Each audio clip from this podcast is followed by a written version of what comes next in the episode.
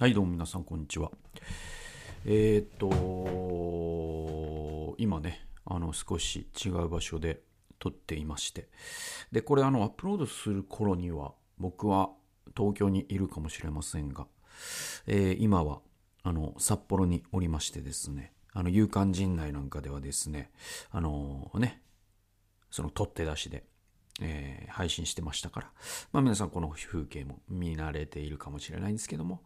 あのなんだろうな、音とかが、もし、まあこここでしばらく撮るんで、まあ何本動画撮れるかわからないんだけど、まあしばらくこの風景に皆さんちょっと親しんでいただくことになるのかな、9月ぐらいはっていう、まあそんな感じで撮っています。で、音とかね、その、あとライティングとかもね、難しくって、でもまあまあ、なんか、いつもと違ってなんか、かっこいいな、みたいなのもあるんで、で、えー撮ってますね。はい。えーでね、まあ、ちょっと前の話になるんですけど、えーと、まさに、この北海道に来る前、直前ぐらいとかかな、8月入ってたかな、入ってない、入ってたかもしんないね。あのね、ある、すごいね、なんかね、雷がね、めちゃくちゃ鳴った日があるんですよ。8月1日とか、2日だ、いや、1日かな。そう、木曜日に僕はその羽田から千歳来て、で、えっ、と、札幌に来るわけなんですが、そのね、8月3日か。ね、ずいぶん前のことになるけど。で、えっ、と、その木曜日の前の火曜日でなんで、だから8月1日ですわ。で、その日、あの、練馬グレースチャペルのいつも例の、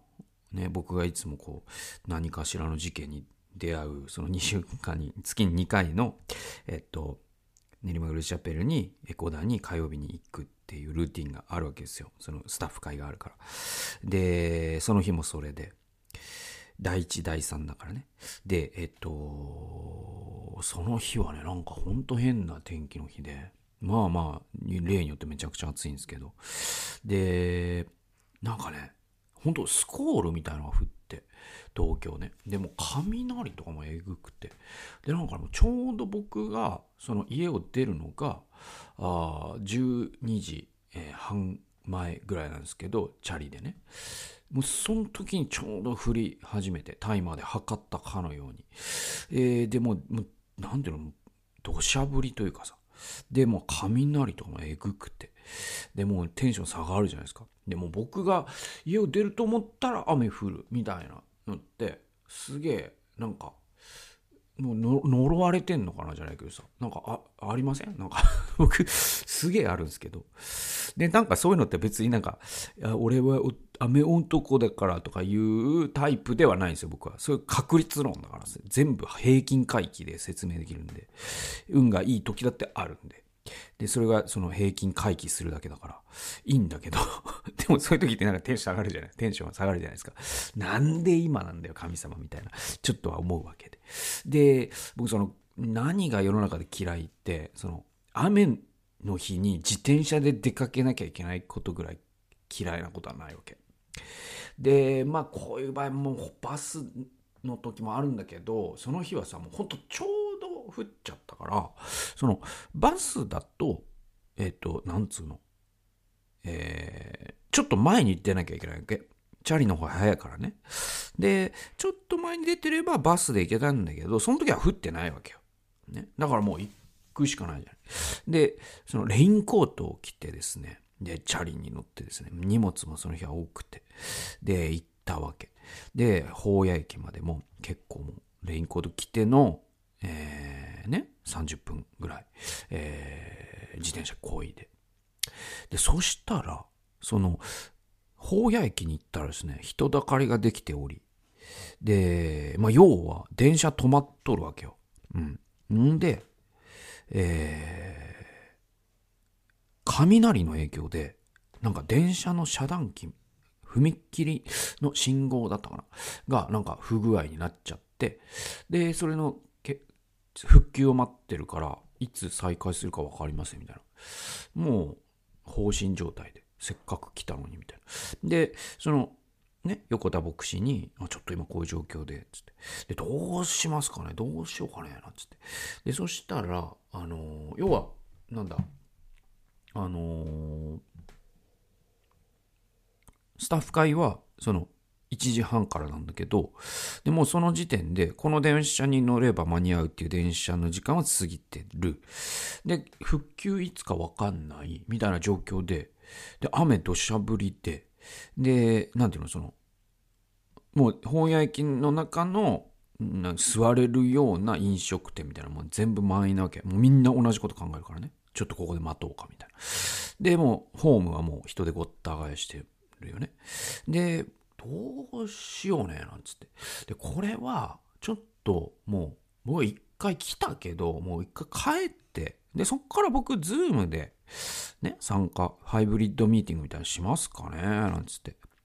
えーだけどさ、そのちょっとその繊細な内容の話というか結構こ込み入った話をする予定の日だったから、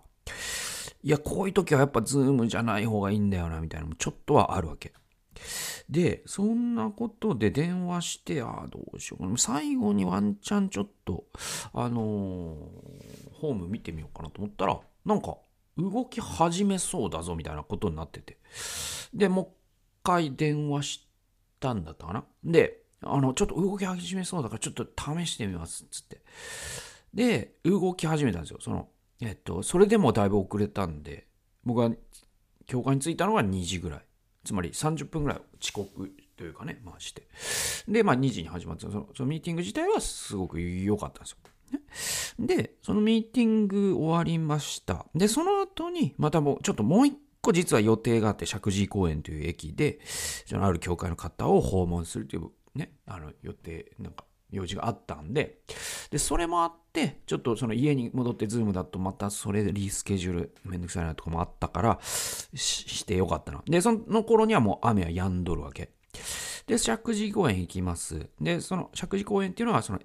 教会があるエコだから、あ僕のチャリがある法屋までの間にある駅なんですね。で、あんまり降りることのない駅なんですよ、僕は普段。で、なんかそのもう北海道行くし、で、としばらく東京ね、あの、離れるし、なんかこう、で、なんか石神公園の用事も、なんなんつうのかな、えっと、ね、うん、まあ、行かなきゃなじゃないですけど、なんか、えっと、行きたくないと思ってほしくないですけど、まあね、その方の、あでねえっと、その方は聞いてないと思うけど、高齢の方。えーでもまあ、せっかくこう、立ち寄るんであれば、なんか、その用事を一個くっつけたいなみたいなあって。で、その転んでは、転んだらただでは起きない精神が僕はすごいから。で、えっと、石神井公園にね、あの、ラーメン屋があるんですよ。で、それが、その、イノショウっていうですね、これは結構カップラーメンとかにもなってる、割と有名な練馬界隈のラーメン屋があって。で、そこの宝屋店っていうのが結構僕好きで。で、この1年ぐらいずっと行けてなかったけど、割とハマってた時期とかは、それでも、まあ、年に、えー3回とか、2回とかだけど、まあ、それでも僕としたらすごく行く方なんですよ。なんかもう、イノショぐらいかな、ラーメンは、ぐらいな時期もあったぐらい好きで。で、そこの、そのカラカラウオっていうですね、あの、ラーメンがすげえうまいんです。で、それは、あの、なんつうの、魚粉と、すごい、こう、豚骨と、その、あとはもうめっちゃ辛いんですよ。で、その、ね、蒙古タンメン中本の北極まではいかないんだけど、えっと、蒙古タンメンの蒙古タンメンってあるじゃないですか。おスタンダードの。あれよりは辛いっていう。だから、北極と蒙古タンメンの間ぐらいの辛さで、まあまあ辛いんですよ。で、だから、行くときは僕必ずなんかこう、フェイスタオルみたいなの持っていくんですけど、汗がえぐいから。で、そういう辛いラーメン食べるの結構僕好きで、北極にもハマったことがあるぐらい。で、で、あそこの、その、イノショの宝屋店は、なんていうフランチャイズなんだけど、本店っていうのが石神井公園にあるんですよ。で、そのカラカラウオっていうのがもう看板メニューで、で、それはもうカップラーメンにもなってて、ファミマとかで売ってんじゃないかな。で、あのーあそこのじゃあ本店のカラカラウオちょっと、本当にもう2回目なんですよ、行くのも。で、前に行ったのはもう8年前とか、もう本当に前で。で、ああ、じゃあなんかせっかくだからその本店行って、それから親帰るかな。もう東京、あとしばらく来ないし、みたいな。ね、で、えー、行ったのね。で、行って、カラカラウを頼んだんですよ。で、そのカラカラウを頼んでから気づいたんだけど、まあ、このヘビーリスナーの方はわかると思うんですけど、その、例の、あの、漢方事件があったじゃないですか。漢方の先生。ね、あの、西村、えー、なんだっけ、あの、えー、古畑の今泉君に多分似てると、マスクしてたからわからんけど、思われる、えー、白衣の。そのね、もうい、もうちょっと僕、異世界、異世界に迷い込んだ話しましたよね。その漢方のね。で、その漢方の先生が、その、まあ、人間っていうのは、その、ね、えっと、陰と陽の、その、えー、勢力と気力の組み合わせでできており、そして陽が勝つと、その、体に熱がこもり、そして、砂漠化が起こると。で、その癌も、ね、その痛風も、えー、うつも、えー、パーキンソン病も、もうあらゆる、ほとんどの病はもう砂漠化が原因だと。で、もうあなたはもう砂漠化、ああ、砂漠化ですね、みたいに言われて で、えっと、その単獣が、その、それを担っとると。ね、で、その単獣を助けてやることができるんだけど、その砂漠化するかどうかはもう食生活がもう9割以上なんで、みたいな。で、だからそれをもう、いや、守らなかったらもう別にその漢方、薬飲んでも意味ないですよ、みたいな言われてて。で、それが、えっと、その食事っていうのが、なんだよ、肉は絶対ダメ。牛肉はもうありえない。まあ肉でいいのは、まあ胸、鶏胸肉とかいいかもしれないけどね、みたいな。でいて、えっと、緑黄色野菜はいい。とか。で、なんだかな、酒類全部ダメ。えー、洋菓子ダメ。ね、クッキー、焼いたもの、せんべいとかやいダメ。ポテチダメ。えー、なんか、だから、もうほぼほぼベジタリアンじゃないけど、魚は OK っつってたから、忘れたな。うん、確か魚はいいでしょう、まあいいでしょう、みたいな感じで。で、筋トレとかはもう砂漠化します。砂漠化してもいいなら、まあ、筋トレやってもいいですけど、ぐらいな、えー、感じだったんですよ。で、もう辛いものとかもうありえないですね、みたいな。だから、そのカレーとかも全然ダメで。だから、その、ビーフもダメ、カレーもダメ。だから、ビーフカレーとか奥さんがもう作った日には、もう翌日ぶっ倒れますよ、あなた、みたいな。砂漠化ですよ、みたいな。で、すげえ、その、そのカラカララーメン頼んで気づいたのは、その、なんか、その、先生が、漢方の先生がそのサカラカララーメン越しになんかこうホログラムで現れた感じでそのアラジンのランプじゃないですけど。であなたはぶっ倒れますよ。砂漠化ですよ。何砂漠化やってんすか？みたいな感じで僕の脳内でその僕のことをすごい責めてきたんですよ。でももう頼んでるしいや食うし食うし。よく言うからと思ってんだけどなんかそのそういう言葉ってさ結構さなんかなんかねすごい後々響いてくるというか自分の中にその先生をこう住まわせてしまっておりなんかその亡霊と戦う羽目になり で脳内ですげえ僕戦ったんですよその先生と。でその漢方の先生と戦って勝利したんですよ僕。結果を結論を言えば。で脳内でその亡霊に、亡霊を論破したんですね。で、で、あの、その論、なんどうやって論破したかっていうと、それは、あの、考えてみたらさ、あの、インドって暑いじゃないですか。ね。ね。で、インドのさ、カレーとかさ、もうやばいぐらい辛いんですよ。もう手が辛いぐらい辛いんですよ。手で食べるんですけど。だとしたらもうインド人はもう全員砂漠化してぶっ倒れてるはずじゃないですか、今頃。でも人、ね、人口中国を上回るぐらい増えるぐらいには元気なわけですよ。ぶっ倒れてないわけですよ。その辛さと砂漠化と暑さによって。だから、その、インド人という、インド人、インドの人口11億人、13億人か今。ね？という物証があるから、もうそれ、その一点をもって、反証可能なんで 論破したって思って、そしたら、ブオンっつって、その漢方の先生が脳内でホログラムが消えて、気持ちよくそのカラカラウオを食べたという、そんな話です。あ、そうだ、チーンがないんだわ、今。えっと、えー、チーンが、チーンに慣れちゃったんだけど、ごめんなさい、なんか、そんな話です。で、えっと、聖書研究いきますと、えっと、エエズラ記ですね、今日からですね、エズラ記に、第二歴代史長かったんですけど、エズラ記に入っていきます。えー、こういう箇所ですね。エズラ記の一章五節という箇所でございまして、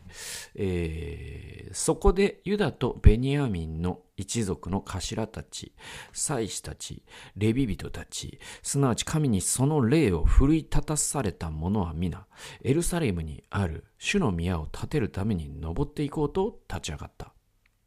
という箇所なんですよ。で、この、えっと、箇所ね、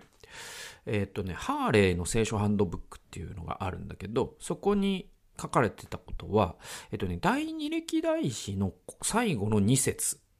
ていうのがあるんですね。それと、絵面記の最初の2節っていうのは全く同じなんだそうなんですよ。なんで、元は一つの書物だったという説が有力なんだそうです。もちろん諸説あるでしょうけど、ハーレーのハンドブックはそういうふうに解説しております。で、えっと、まあ、いろんな、これ諸説は本当にあるんですけど、え、エズラという人が、その第一、第二歴代史とエズラ記とネヘミヤ記の4つの書を書いた著者だと言われている。これはまあ、で、そのユダヤの伝承によればっていうことなんだけど、で、その目的っていうのはでも、これは明らかにはっきりしてて、でも第一、第二歴代史とエズラ記とネヘミヤ記っていう、この4つの書の目的っていうのは結構コンセンサスがあるんですけど、それは、その70年のバビロン保守があるじゃないですか。その保守生活を経て、エルサレムに帰還するじゃないですか。民がね。で、その第二神殿、ソロモンの神殿が破壊されてたから、じゃあ神殿を再建しようって言ったのがネヘミヤとかじゃないですか。で、その神殿再建と、あと主の立法っていうものが失われているっていうかその状態からその民に対して物語を語り直すっていうのがこのエズラが書いたとされる第一代に歴代史及びエズラ記ネヘミヤ記。これの目的なんですよ。これは明らかなんですね。で、歴代史の強調点っていうのは何かっていうと、最初、第一歴代史の一章っていうのは、アダムにまで遡って自分たちが連綿と続く神の物語に位置づけられているということ。これを強調するのが歴代史なんですね。で、また歴代史のもう一個の重要点は、重要な点は、主の宮の重要性なんですよ。ね。だから補修される前にはあなたたちは主の宮というフォーカスを持っていたんだが、その主の宮を軽視する王がついたら、その王はね、やっぱりこう国を間違った方向に導いたし、みたいなことを思い出させるんですね。で、どうして補修が起きたのかっていうことも説明するのが歴代史の目的で、それは自らの主への不信の罪のためだということを思い起こさせ、読者に悔い改めを迫る。これが、えー、歴代史の強調点であり、目的だったんです。で、絵面記第1章に2回繰り返し使われる表現があります。で、それが今日読んだ、主がその霊を奮い立たせるという表現なんですよ。で、えっと、2回繰り返されるんだけど、1回目は誰に対してそうされたと書いてるかというと、これがすごく面白くて、ペルシャの王、クロス王ですね。キュロス王かな？今の表記だと。えー、っと、ペルシャの王であるクロス王に対して主がそうつまり主が霊を奮い立たせたというふうに書かれているんですよ。で、2回目が今日読んだところ、帰還する民に対して主がその霊を奮い立たせたというふうに書かれているんですね。で、主がご自身の物語、歴史の物語を推進するとき、推し進めるとき、いつも誰かの霊を奮い立たせ、その人々を用いてそのようにその歴史を進められるんだということが、ここから読み取ることができるんだと思います。で、ここでの 場合っていうのは、ユダヤ人のエルサレムへの帰還ですね。バビロンからエルサレムに帰還する。そして神殿を再建する。荒れ果てた神殿を再建する。それが、この主のね、歴史の 前進ということになります。で、面白いのは、主はイスラエル人ではないクロス王の霊を奮い立たせ、そうされたということなんですよ。これ面白いですよね。だから現代で言えば、神を信じていない人の霊をも主は奮い立たせるということですよね。日本の政治的指導者の例を主は奮い立たせるかもしれないし、ロシアやアメリカや欧州の国家首脳部の例を奮い立たせるかもしれない。世界的な企業の CEO を奮い立たせるかもしれないし、不信者である自分の職場の上司の霊を奮い立たせるかもしれないです。神はそういうことをなさる方なんですよ。主がご自身の御心を行われるとき、あらゆるものを主はお持ちになります。それは信者には限られません。ね、クロスオの霊を奮い立たせたということからもわかるようにね。で、また、その文体は思想を表すっていう言葉が、言葉っていうかね、あの原則というか、あの考え方があるんですけど、文体、その人が書いた文章の文体っていうのがその人の思想を表すんだ。まあ、佐藤勝さんとかがよく言うんですけど、で、これね、で、それで言うと、エズラがもし著者であるならば、エズラが2回も主が霊を奮い立たせてことを行わせたという、と書いているつまりこれは文体ですよね。それが示唆するのは、この大著、歴代史エズラ記、ネヘミヤ記。これを執筆するエズラもまた、その執筆において、主によって霊を奮い立たせられたがゆえにそうしていたということがわかるわけですよ。そしてこれね、まあこの、おそらくそういうことなんだろうと。で、それはおそらく事実だったんだろうと思います。で、えー、それを我々にね、もう一回返ってくるのは何かというと、私は主に霊を奮い立たせられて何を行わせていただいているんだろう。これを考えることが大切ですね。で、まあ僕自身について言えば、今私がしている働きや仕事のすべてが、主によって霊を奮い立たせられ、なさせさ、えー、なさせていただいている。させていただいている。こういうふうに私は信じています。主によってその技を行う時に、主によって霊が奮い立たせられて、それをしていく。これがやはりこう主の歴史が何かをなされる時にやる順番なんで、そのように私も働きをしていきたいし、生きていきたいな。まあそんな風に考えています。ということで、最後まで聞いてくださってありがとうございました。それではまた次回の動画及び音源でお会いしましょう。さよなら。